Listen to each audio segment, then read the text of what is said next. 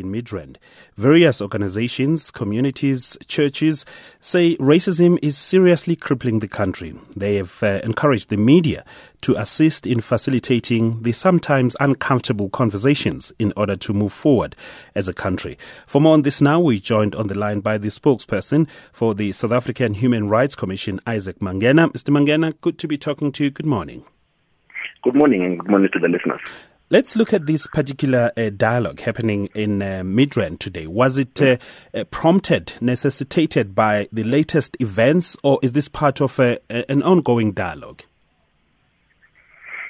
Um, I would say it was prompted by the recent recent events, but the Human Rights Commission has always uh, engaged in in, in, in, in dialogues uh, across the country on issues of racism. It's it's not a new phenomenon.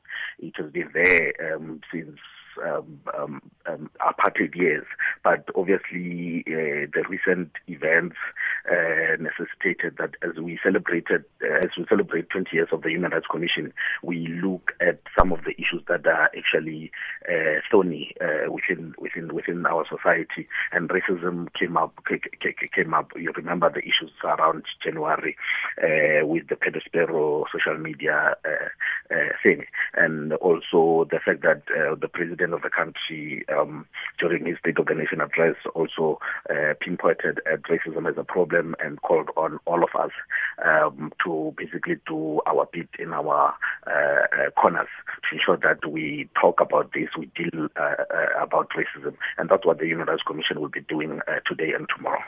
And during the 20 years, really, of the HRC, when you discuss the issues of racism, what do you find?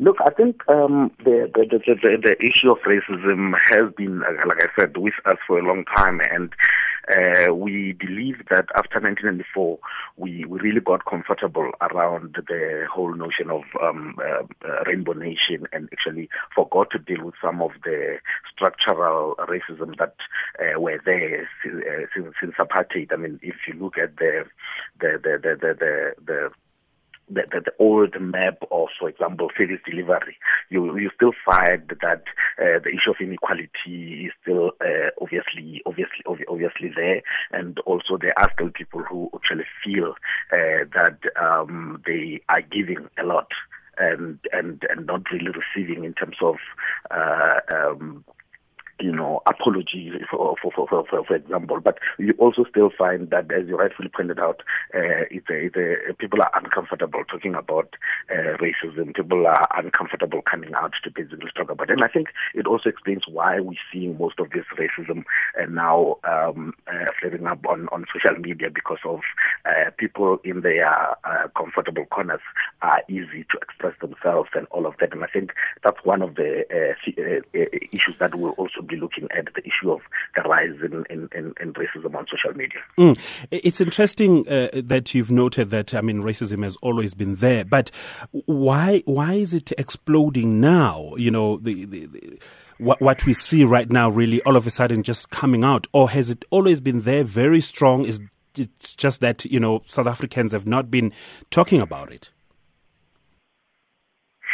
I, I think I think it has always been there. I think it has always been there, and um, there were there were. I mean, like for for example, at the Human Rights Commission, most of the cases that we we're dealing with every day are around issues of equality, racism, and also like I like I, po- I pointed out a little that you know now that people have uh, platforms like social media where they can actually express themselves, I always believed that um, issues of racism uh, are always there in, in our in our in our corners, uh, in our homes, in our churches, and everywhere else. But because of they were not really being put out there for everyone to see, I always say that those are some uh, of the uh, dinner conversation that people have now that we've got uh, um, um, social media and other things.